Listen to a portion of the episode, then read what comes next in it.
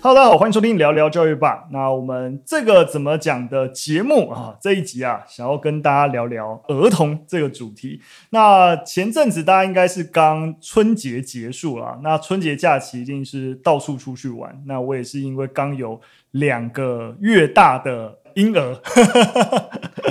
然后整个春节一直在想说啊，稍微带他出去走走好了，不要一直都待在家里。那我想有比较大一点的小孩的话，总是一直带他，比如说去哪里玩啊，去哪里走走。那如果想要文艺一点，就想说看展览啊，或是逛博物馆啊等等一些体验，也是一个不错的选择。但是如果你想要带儿童阶段，尤其是还在一个蛮可怕、会到处尖叫阶段的一个小孩，要去博物馆那种室内好像比较安静的地方的时候，往往心里都会惊惊，嗯、对，就是会觉得说，哎、欸，安静，然后会不会吵到别人，或是不要想说会影响到别人。很多时候我会觉得说，小孩自己都会觉得，哇，这里好无聊哦，妈妈、嗯、能不能到外面去啊之类的？到底怎么样去找寻一个室内的一个活动？那刚好我不知道大家有没有在去年。去国立台湾美术馆，他们刚在去年底结束一个展览，就是你看 Look 这档展览，这档展览蛮不一样，因为它是是一场专门办给小朋友的展览。什么叫专门办给小朋友展览呢？如果你在一般的美术馆，例如说最简单的就是展品的高度，就一般它会适合成人的高度，就是你眼睛平视。你就可以完整的看到一个艺术品的一个全貌。但是如果你想象儿童的高度，如果说一般儿童去一般的展览看，他往往就是抬头，往往是仰视的看这样的一个作品，所以对他们而言，自然不是一个很好的体验。所以这一档的展览基本上就让所有的作品的高度都依着儿童的身高视角来设计，那甚至啊，在前期筹备的时候，还访谈了二十五位的小朋友，真实的去了解小朋友他们想要怎么样的一个展览，所以做出了一档以小孩为主体的一个美术展览。那这档展览设计是如何安排的？然后要如何能够像前期到底访问小朋友需求，怎样才可以真实的能够发掘出小朋友真的要什么？这一次这个怎么讲，就很荣幸能够邀请到这个展览的策展人之一，同时也是雨农文化设计的创办人林雨农，欢迎宇农。Hello，Hello，我是宇农。其实 Uno 刚刚时不时就有在跟我们做一些小互动，小互动，小互动，没错。稍微跟大家介绍一下 Uno。呃，Uno 的背景蛮特别，待会我们要多着重在聊的就是儿童文化设计。Uno 就是瑞典哥德堡大学儿童文化设计的硕士毕业，你怎么会要去念这个科系啊？哦，是什么样的一个契机让你学儿童文化设计？我觉得应该先帮听众朋友科普一下，什么是儿童文化设计。其实儿童文化设计是我一直在持续讲的一个词，嗯、那它可能大家不是这么熟悉它是什么。对其实对我来讲，儿童文化设计的初衷就是希望用设计这个一个方法、一个工具去参与儿童的文化。那去支持他们的文化，这样子。那什么又是儿童文化？其实当初会选择这样子的领域，也是觉得童年这件事情是很特别的。因为儿童文化是由童年形塑而成，每个人的童年又不只是你的过去，那它也是你的养分。嗯，那也会因为不同的文化、时空、不同的背景，造就那个儿童文化。我们在做设计的时候，很常会提到的就是设计思考嘛。对，那设计思考流程里面，第一个就是同理嘛。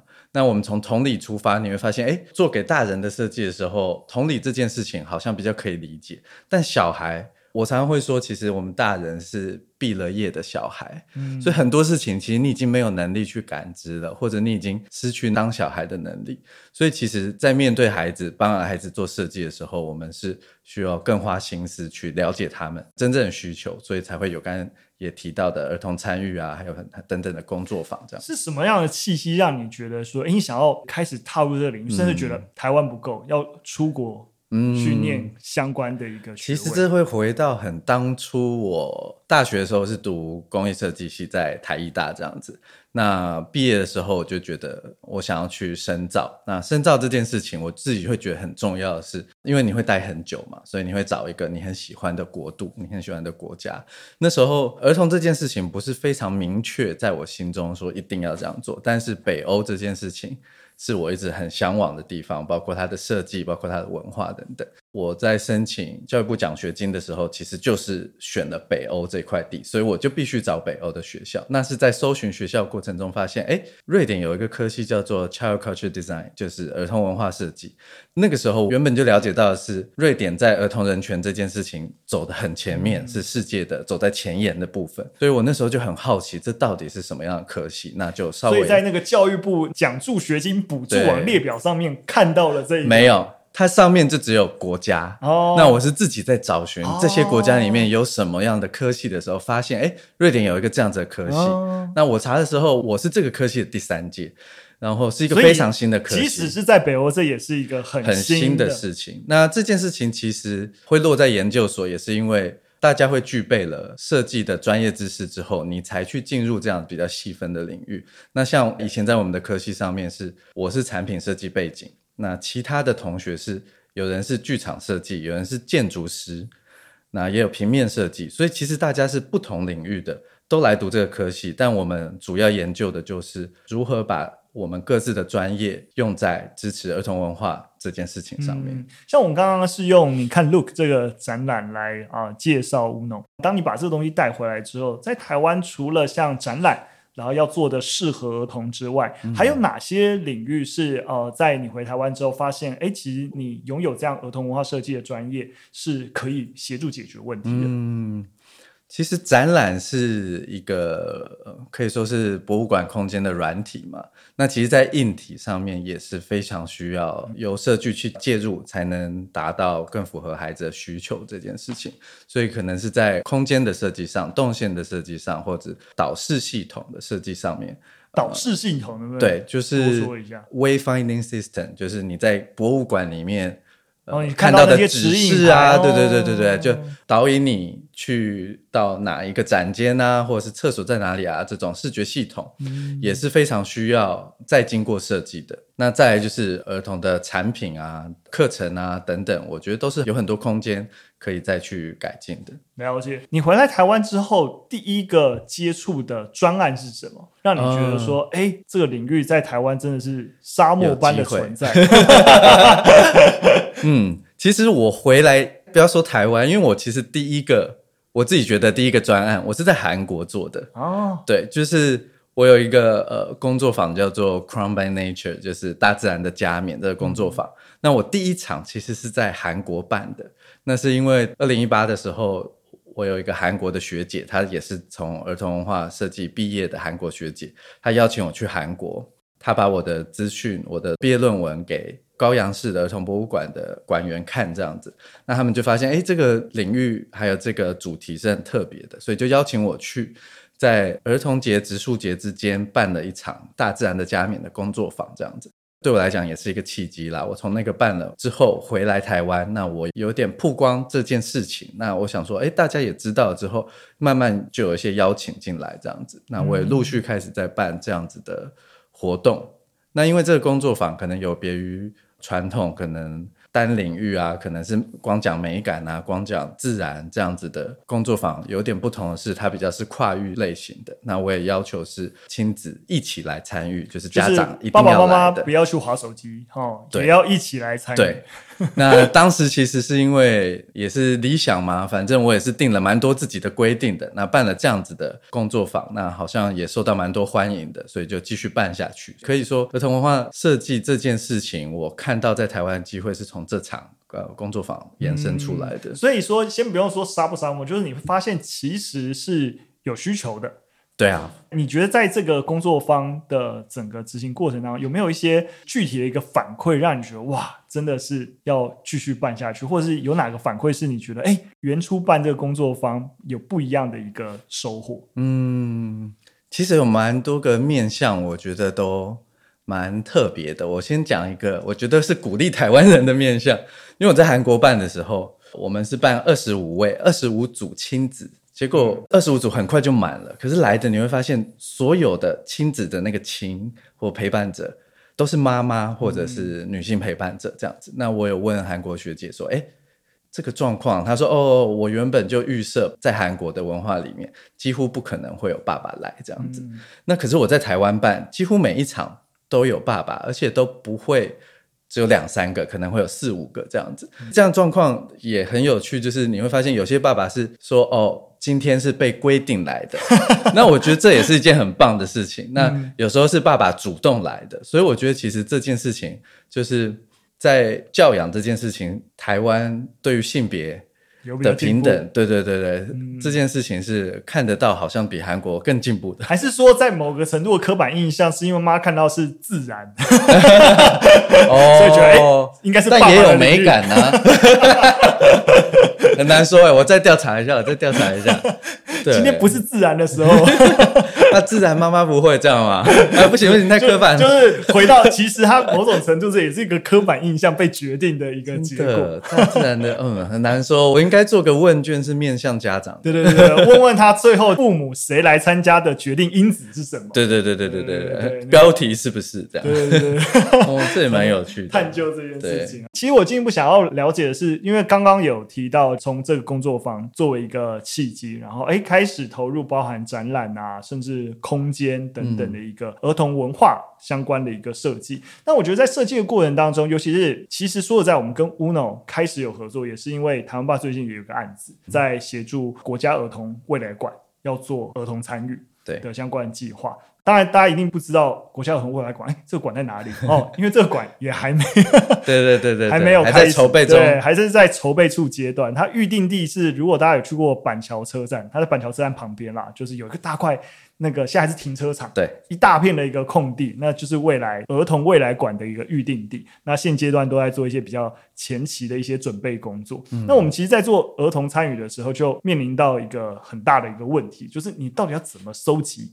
儿童的意见，我想这也是刚才讲这个设计阶段很关键的一步。但是面对儿童的时候要怎么做？刚刚有提到，就是说，哎，这档展览啊，你看 Look 的展览，其实有访问二十五位小朋友。通常在跟成人访问，然后跟做小孩的访问、需求调查，你觉得最大的不同是什么？其实讲儿童参与的时候。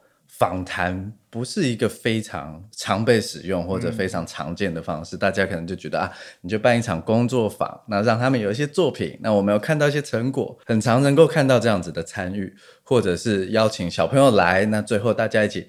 拍照核销这样子，你就说啊，我们有参与的照片，这样，这个其实是我在开始做参与之前就很常看到的事情。大家说我有做参与，但是是这样做。那参与其实是有一些理论的，参与的理论里面最低的等级，也不叫最低的等级，就是有一些理论会让你评鉴自己的参与是否有效。那像我刚才讲这种，可能就是男孩子出来做摆拍啊，或者他们只是装饰品这样子，其实就是无效的。我在每一次做像是国美馆这档展的时候，我做的儿童参与，我就在想说，哎，我的需求是什么？所以其实每一次儿童参与，它有点像一个实验一样，我会做不同的实验去完成我的需求，这样子。对，我希望从孩子这边得到什么？那访谈这件事情也是我第一次操作的。刚才提到说跟大人的访谈有什么不一样？其实整个结构都蛮不一样的，它不会是很自私的一条一条的问题。如果今天跟这群小孩子访谈，有很大的一点是你必须跟他有一点距离，必须要先拉近，这样子他才能信任你，他才能比较自在的讲话。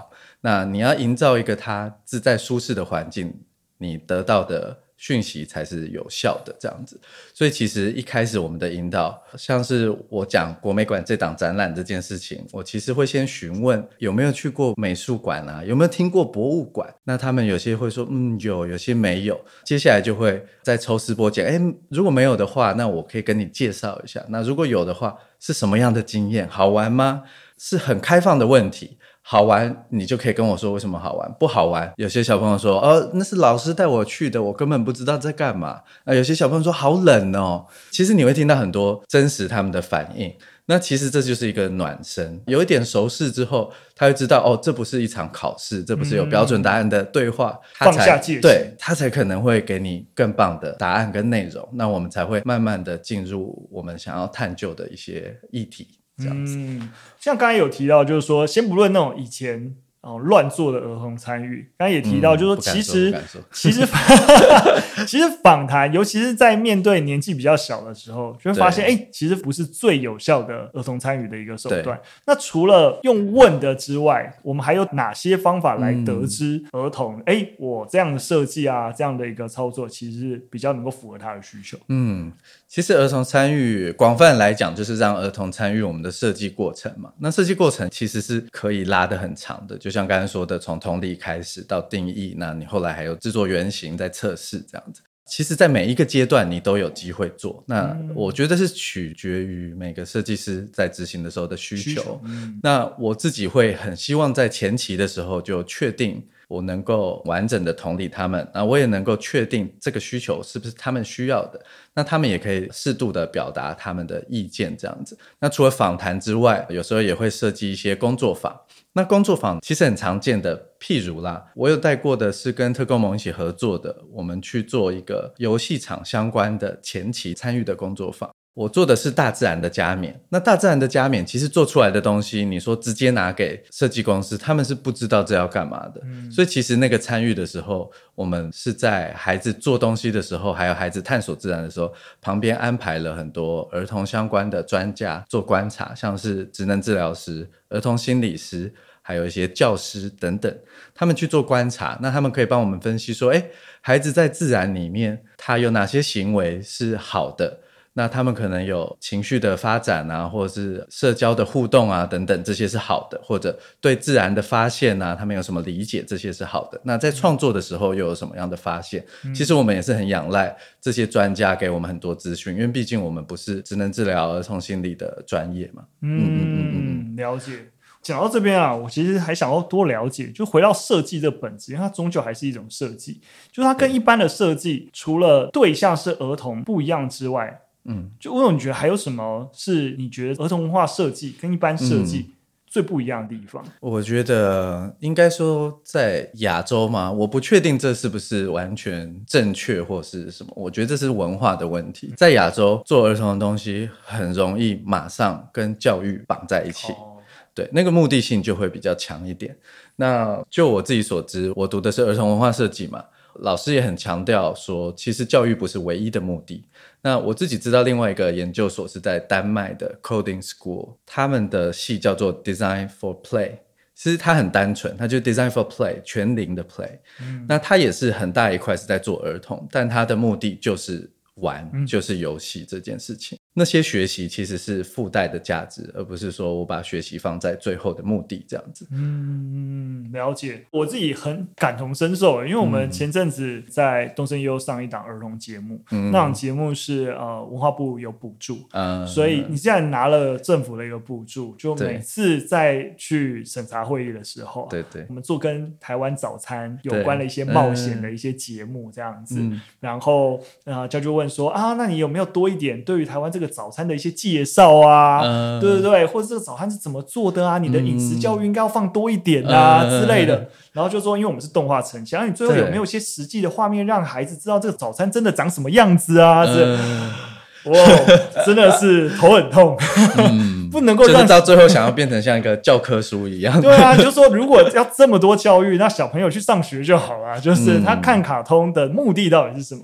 嗯、对对对，我觉得非常非常认同刚刚 Uno 讲，就在台湾这种想到儿童，大家就直觉好像没有一点教育就不对，对，很容易就被绑在一起，所以很多人可能。遇到我的时候会说：“哎，老师、设计师，就是他们很不确定那个称谓，或者不太确定你的背景是什么。嗯”对对对，我觉得讲到称谓跟背景，我就会蛮想要问一下 Uno，这也是每一个来宾我都会很想问的。由于这一个领域很新，然后在台湾也是，我觉得包含特工盟啊，大家都是刚开始希望大家开始关注这个领域，所以就你所从事的这个守备范围，因为你会怎么自称自己？嗯，就是你给自己一个标签的话，你会讲什么？就、嗯、像我自己会很假掰的说，我是个教育工作者。嗯，就我不会说我是老板还是 什么东西。对对对，我其实一直都还是说我是设计师。嗯，这是我觉得我要抓紧的一个核心。嗯，应该是说我本身就是个设计师，没错。我的教育背景跟我被养成的方式，我是设计师，没错。那我想要介入儿童文化这一块。设计就是我的工具，我不会一直打着说我是老师老师这样子。所以其实我的活动里面，小朋友叫我 Uno 老师，我也可以接受。但是其实我是希望他们叫我 Uno 就好，就是打牌的那个 Uno 牌的 Uno 就好了。嗯、所以我自己认定的标签绝对是以设计师为主。那我觉得这样子也是有一个识别度啦，就是我跟其他教育工作者的角度，这样子的角度也许会产生不同的火花，或是做出来的课程会呈现不一样的面向，这样子。毕竟在儿童领域，教育工作者太多了。对，那我也不否认我的背景就不是完全的教育背景嘛。那我一直觉得儿童文化设计是非常跨域的，所以我一遇到有教育的问题，我就会朝教育的专业请教；儿童心理的问题，我也会去呃请教。嗯、所以其实是这样子，专业之间跨域的资源，我觉得是造就儿童文化设计。那我还是以设计为主，但虽然说大家都会说，啊，老师你以前是读幼教的吗？可是我没有读过幼教，但我跟幼教的关系近几年。也非常的密切，嗯，因为我这几年都有在写专栏嘛，那我还写过一个是呃期刊，是教育期刊，当初是由林佩蓉老师邀请的，我也觉得很特别。那我当初也会担心说，诶，我的背景不是很专业的教育领域，但佩蓉老师就是很开放的，觉得我在做的事情其实跟教育是很紧密的。那他也希望从不同的专业领域去谈教育这件事情。嗯、那那一篇其实是写了在瑞典对自然相关的教育的观察，这样子。嗯，对，其实没错，就跟一直想着教育，你就会陷在那个地方。对，嗯、其实现阶段本来就是各种跨域，包含刚刚 Uno 一开始有前面有提到，就是哎，其实我们现在做儿童参与，也不是说我设计师我就能够完成这件事情，嗯、很多时候我可能需要职能治疗师啊、嗯。呃、心理师的一些帮忙，我们才可以更好的能够去洞察哦，原来儿童这个反应啊、就是背后其实是反映他怎样的一个需求，嗯、去解读这样。不过我觉得讲到这边啊，许多人可能也会觉得，就是说小朋友就不懂嘛。对不对？不会啊，嗯、那所有事情应该就是我们就是要教会他，嗯、对不对？那你还要问他，那到底是谁在教谁？嗯、就是，嗯、就是有些人可能会有这样子的一个想法。哎，你有遇过？有，有，有，没有那么常遇到啦，因为毕竟相处的还都会是同温层这样子，够了解小孩的族群，也会遇到说，哎，我试问，其实小孩子他。不太懂这些问题，为什么我们需要他来介入什么什么的？其实我最常在工作坊里面讲的，会先跟小朋友说，为什么我们今天找你来？因为这对我来讲，在参与里面是很重要的。他要知道为什么今天被找来，而不是只是玩一玩就回家了。那如果是游戏相关的，我都会说啊，因为我们大人要帮小朋友设计游戏相关的，可能空间、游戏场等等。我们要设计的时候，发现我们已经不是小孩了，我们忘记怎么玩了。这是一个事实，就是长大的我们在身体协调度上，还有身体感受度上，已经不像小孩了。或是你很久没有好好玩一个很刺激的溜滑梯，你已经忘记为什么我需要这么斜的溜滑梯。所以我都会跟小朋友说，我们是毕了业的小孩，你们才是玩的专家，我们向你们请教。所以其实回答刚刚这样子的问题很明确，就是我们跟他们学习。嗯，对对对。所以这样子的方法，同样回答那些质疑的大人也是有用的。我是都这样子回答，不然他不承认，我也没有办法了。反正就是这样。对啊，因为大人通常都有，说实在，就是有很多的框架了，有很多既定的想法了。有时候不只是小孩专业的，像游戏这种东西可以问他们。我觉得很多议题，你去问小孩。他回答答案虽然乍听天马行空，可是你仔细想想，哎，Why not？我为什么不这样做？嗯，所以其实我觉得小孩的好奇心跟他们这种开放的想法，是常常可以刺激到我们这种创作者的灵感。嗯，有没有什么例子是，哎，你一开始觉得就你过往的经验这样设计应该是没有问题了，然后被验证以后发现，哦，原来他们小孩是这样子在玩这个东西，然后因此。改变你设计的一些具体案例，有一个案例是我在做国美馆这档你看展的时候，前期有访谈嘛，嗯、那后面我们其实有做一个测试场，让亲子来体验。然后我们也是找了愿意来帮我们做这件事的亲子来抢先体验我们的空间。那那时候我们其实准备了一个类似问卷啊、学习单这样子的单子。学习单这件事情在策展这件事情里面一直被拿出来讨论，因为做给小孩学习单，很多人会说啊，你给他一个框架，你好像限制他要怎么去玩这件事情，你会让他觉得像在学校啊等等，blah blah blah。乍听你会觉得说，嗯，好像蛮有道理的，我就不要做学习单好，我不要设立这个框架。那那个时候我其实一开始也是这样觉得的，我就觉得说，嗯，我们要把它设计成纯然直觉式的玩。可是，在那一场工作坊之后，我们反而保留了学习单这件事情。那是因为我们看到进去参观的小朋友。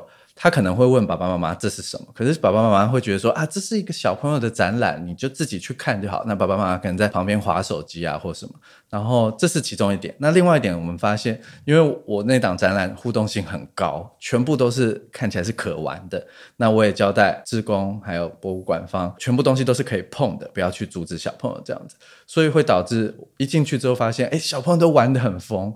你会发现，诶，他把这边当游戏场在玩，但其实这个场域还是美术馆。策展人也会有责任要告诉他们关于这个场域的知识背景，在这边可以做什么，不可以做什么。所以，其实学习单后来的目的也会变成，呃，我们其实后来把它叫做任务单了。我们这个任务单的目的，一方面是提供给陪伴者，就是家长，可以比较有方法的引导小孩。那另外一方面也是告诉小孩，你进来，他虽然可以玩，没错，但是，诶。任务单上面有一些任务，你也可以去执行。那你也可以用不同的角度去看这个你觉得原本只能玩的东西。嗯，所以有那个学习单之后，观展的效果我们会觉得更完整一点。嗯不知道为什么，我刚边听边有一个俗谚跑上来，就什么“见山是山，见山不是山，见山又是山”。就是我们以前大家都觉得绝对不要学习单。我们一开始就觉得说啊，反正就是每次都要就要有学单，就要有学单，就要有学单。然后我们突然会觉得说，不行，我要打破这个规则，对，不应该有学习单 才是对的。然后还发现，哎，其实学习单有它 有它的目的，对对，然后有它的功能。那我觉得儿童参与这件事情，就是在检视我们做的这些决定。它背后是不是有意义的？嗯、对对对，它是不是我做决定的时候是否踏实的？了解了解。回到刚才提到这个核心的 topic，儿童参与。这个概念，因为我觉得第一个先跟大家讲儿童的定义。其实儿童的定义在儿童权利公约里面是十八岁以下，对对，都算是儿童。但当然在台湾普遍的定义啊，就是通常你在过儿童节还能够算在过儿童节，是小学以下，所以我们可以说是十二岁以下是在台湾比较熟悉的儿童。那通常十二岁以上就进入国中以后，我们都会说学生，对青少，对对对，青少年，然后学生这样。所以我们通常比较熟悉的一个参与概念是学生参与。就这个词是比较常听到的，虽然说小学生也叫学生啊，但通常一般讲学生参与，通常都是中学以上开始有学生会啊之类的，对，然后如何参与学校运作啊等等，然后他们自己的学学对自主性，然后学权的一个伸张等等，学生参与是一个我觉得相对可能大家哎比较好理解的概念，因为学生他们的表意能力已经非常非常强了，对对对，但是。儿童参与，虽然说儿童权利公约儿童是涵盖他们两个，对，是母集合应该要，对对对对对。但如果我们先把它跟学生参与，如果做一些对比的话，嗯，你觉得就是要怎么样去理解儿童参与跟我们大家比较熟悉的学生参与之间的一些概念差别？其实这个也可以回到刚刚讲的，有一些儿童参与的理论，有不同程度的参与。那我刚刚讲的最不像参与的那个。也有些人把它当做一种参与嘛，就是我把小孩找来摆摆样子，这样这也是一种参与。那在一个中阶一点的阶段，参与程度多一点的阶段，其实是我们请孩子来当顾问，他们可以给意见，我们告知他一些讯息之后。他们给我们他们的想法，嗯、那这是一个我觉得是刚才讨论的部分，对中阶段的，对对，刚才这阶段其实都是。那这个阶段其实对我来讲，我自己常做的就是十二岁以下我们比较熟悉的儿童的年龄层，嗯、我常做的也是这些方法。其实还有一个阶段的儿童公民参与是自主性更高的，那个是孩子自己发起的。孩子可以去倡议，甚至他带着大人一起去做的。这个我常举例一个很有名的案例，就是瑞典气候的倡议少女。嗯，对，这个大家应该都很熟悉。对对对，没错，就是她，长得很凶哎，我现在都出现她的脸。对，她是很愤怒的孩子。那她在孩子的时候就能够很理解这件事情。她更生气的是，为什么大人能够去处理这件事却处理不好？那他反过来去带领着大人去做这样的倡议。那这个。是我觉得更高阶段的一个倡议。刚刚讲的学生参与，我会觉得在青少以上，其实他们是更有自主洞察能力去发现议题，那为自己发声。那更小的孩子，议题可能是我们去发现的，那我们不确定他们的需求，我们再去请教他们，这样子。嗯，了解。那我觉得在整个过程当中，尤其是如果我们当比较多是，哎，我们发起这个议题，然后让孩子去执行，有没有一些是你觉得会比较卡关的一些地方？像刚才提到，嗯、因为他们相对来说表意的，就是他们有想法，但不是很好的表达出来，有没有你又不知道到底该怎么推进下去的时候？对，应该说是儿童参与这件事，可能对公部门或是对有需求的机关来讲，他们可能被要求了，或是他有听过这件事，他想做。但其实儿童参与并不是一次就可以到位，就像大人，你叫他表达一些意见，你做街访，他都不一定答得非常好。所以其实表达意见这件事情是需要练习的。嗯对我来讲，一个理想的状态是在日常生活中，或是在学校教育里，其实老师或是家长就可以有这样子的概念。带着他们慢慢去做表意的练习，让他们有表达的空间。那这样子，他们以后在遇到有参与的时候，他们其实能够表达的更清楚，那他们也会更勇敢的讲自己的想法。嗯，了解。另外，还想要多了解一件事情，就是刚刚有提到，就是跟韩国之前工作坊的案例里面，嗯嗯嗯，那有没有跨到你在瑞典或者在欧洲看到，包含你可以说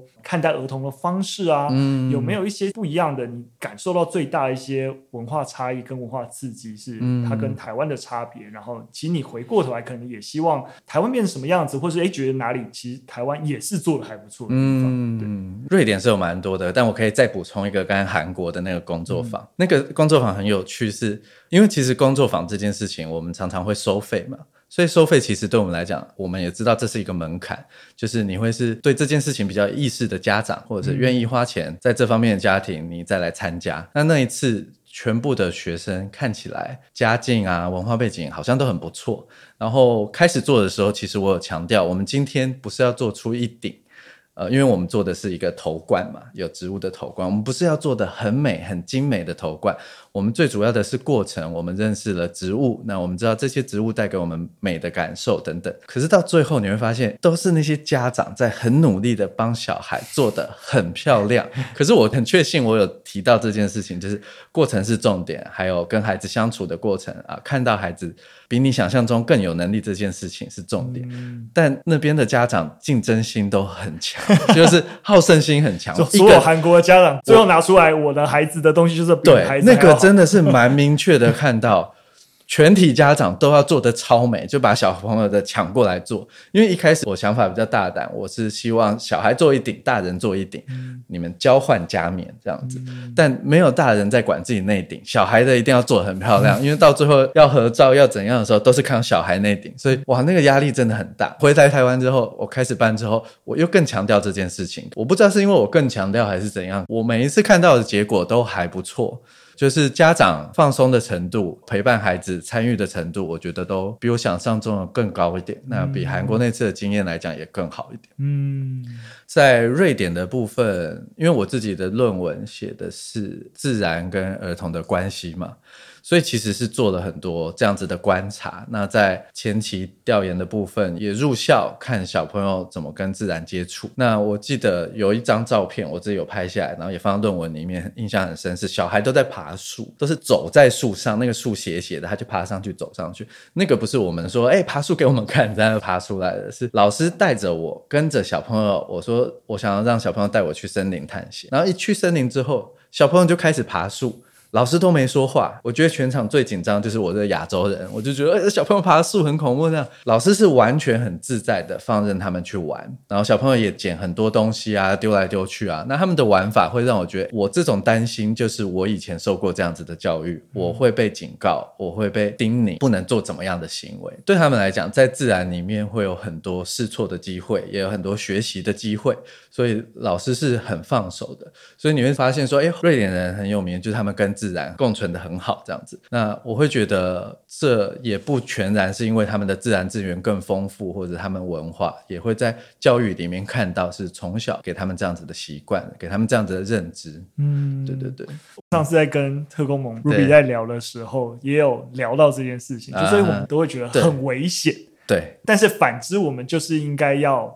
放下这件事情，或者是你适度啦，适度。对适度。对，但我觉得这就是问题，嗯、怎么适度？怎么适度？因为你知道，我家现在就是有一个两个月大的 baby，然后我有时候不时当然就带他去跟有一些朋友年纪更大，嗯、可能但也不是大到哪里去，就一岁多两岁的一个孩子，呃、都是学龄前很小，嗯、我就发现学龄前的孩子是真的很有把自己玩死的能力。我就看到他爸妈已经告诉他，你这样子会弄伤自己，嗯，然后你要小心。嗯。但小孩子他就自己觉得他可以，对，就去做了，嗯，然后就真的跌下去了。嗯、但好险，因为爸妈就已经在旁边，嗯，所以就去接住他，嗯，对。但是就可以完全感知到，如果我真的放任他，对，会发生，对，他就是会有一百种方法把自己弄死。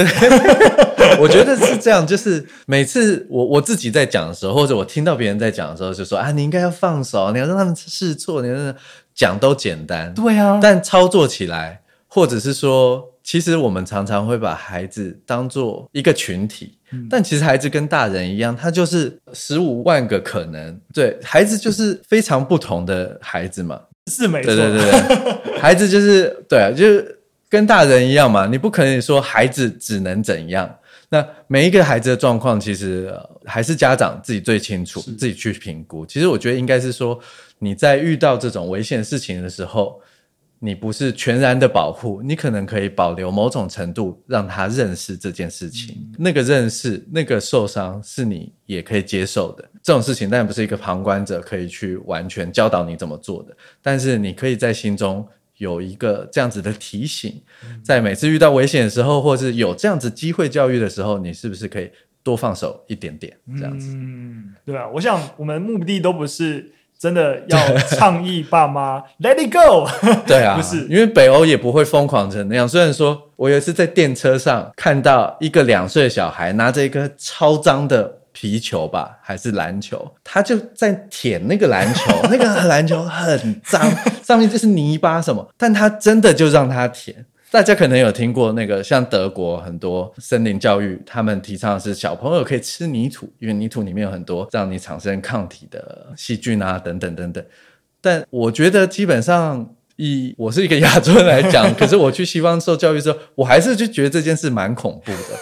对，但我觉得真的就像刚才讲的，就是适度啦。但是尺度不太对，但是真的我也是看到有这样子的事情发生，那他们真的还是活得好好的。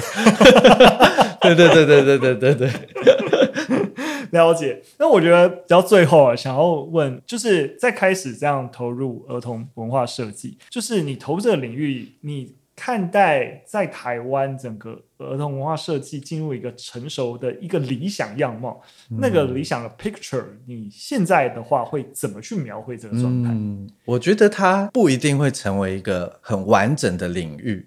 可是它可以是一个很好用的工具，它应该要是往后我的想象是，当设计师在做这件事情的时候，他知道有这样子的一个工具，他可以去参考，或者是设计师在受教育的时候本身就已经有这样子的知识背景，那他在做儿童的东西的时候，他当然可以使用这个工具。我会觉得儿童文化设计的存在可以变成一个好的工具，而不一定是要一个完整的领域，因为就像我刚才说的，它其实是很跨域的。对，那你要知道自己的需求，你也要知道工具在哪里，怎么用，这样子。嗯，所以如何健全这一个，嗯、不论是工具也好，让他在台湾更多不同领域的人，当想到儿童的时候，嗯、是更易得的，更能够亲近这些资源。嗯，然后让我们所有产出跟儿童有关的东西的时候，都是最能解决儿童的一个需求。就像刚才讲到，可能空间啊。产品啊，等等，其实像现在比较抽象一点的，像服务设计，其实就也很需要这一块。嗯，嗯，服务设计的范畴，服务设计可能是你在做某个活动的流程啊，嗯、或者是某个机关你进来之后，他要怎么引导孩子进入啊？那、嗯、或者刚才讲的导师系统啊，等等。哦、嗯，对对对，导师系统是一个部分，它只是对对对对对，哦、理解理解，的确这部分。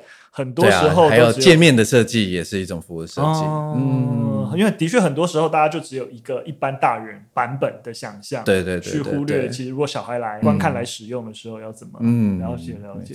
最后呃，从你的角度有没有一些资源是在你的领域是可以直接推荐给中小学生或是学校老师？因为其实我们听众蛮多是教育工作者的，嗯，就是有没有是你领域的资源觉得诶适合他们可以观看？嗯刚刚有提到我自己有在写专栏嘛？那我自己是写在小典藏这个平台比较多。我自己也知道小典藏是很丰富的，它不只是我常写的会是有关博物馆里面的儿童友善啊，或是儿童参与，或者我做展览，但它也会介绍很多线下不同的展览，或是世界上在发生的事情。像是我今年去参加很多儿童相关的国际的研讨会。那我回来也会在上面做一些分享，嗯、所以上面的资源其实是蛮丰富的。嗯，对对对，小典藏，对小典藏，它其实是隶属在典藏这个艺术杂志平台的下面。嗯、那小典藏听起来也会觉得是 for 小孩的嘛，嗯、就像天下小天下。对对对对对，就是这种概念。那小典藏它其实也一直在推亲子啊，也一直在推儿童友善的倡议啊等等的。嗯、对，那除了这个之外，大概就是。我的网站吧，我的网站，我的粉砖也可以去看看，也会尽量有一些资讯的更新，这样子。嗯，了解。那 Uno 最近有些什么计划，或有没有一些作品或活动是接下来新的二零二四年会发生？嗯、然后我们听众朋友是可以期待，或之后有机会可以去参与的。嗯、最近我自己的话，没有跟儿童直接相关的话，我四月会去一个。香港的研讨会啊，它的主题其实也是在讲儿童参与这件事情。那他们就邀请我去分享，像在国美馆做的这个展览啊，用儿童参与艺术和艺术策展这样子。那我也会在香港办两场的工作坊，这样、嗯、也是大自然的加冕。对，这次我也是希望办大自然的加冕，因为我也希望大自然的加冕其实探讨的是让孩子更去认识你生活环境城市里面的小自然。嗯，因为我会觉得大自然这个好像蛮沉重的，大家会觉得要去深山呐、啊，要去大海。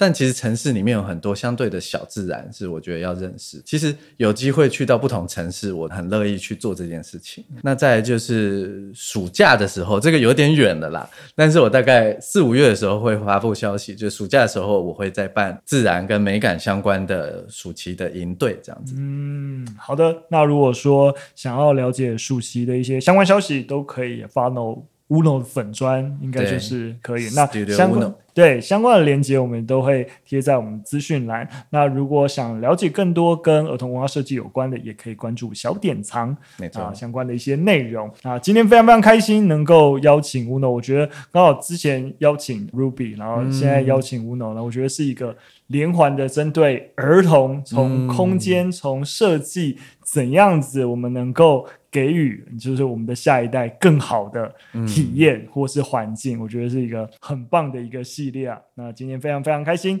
那大家如果对于节目有任何问题，都可以留言告诉我们。那我们就下次再见喽，拜拜，拜拜。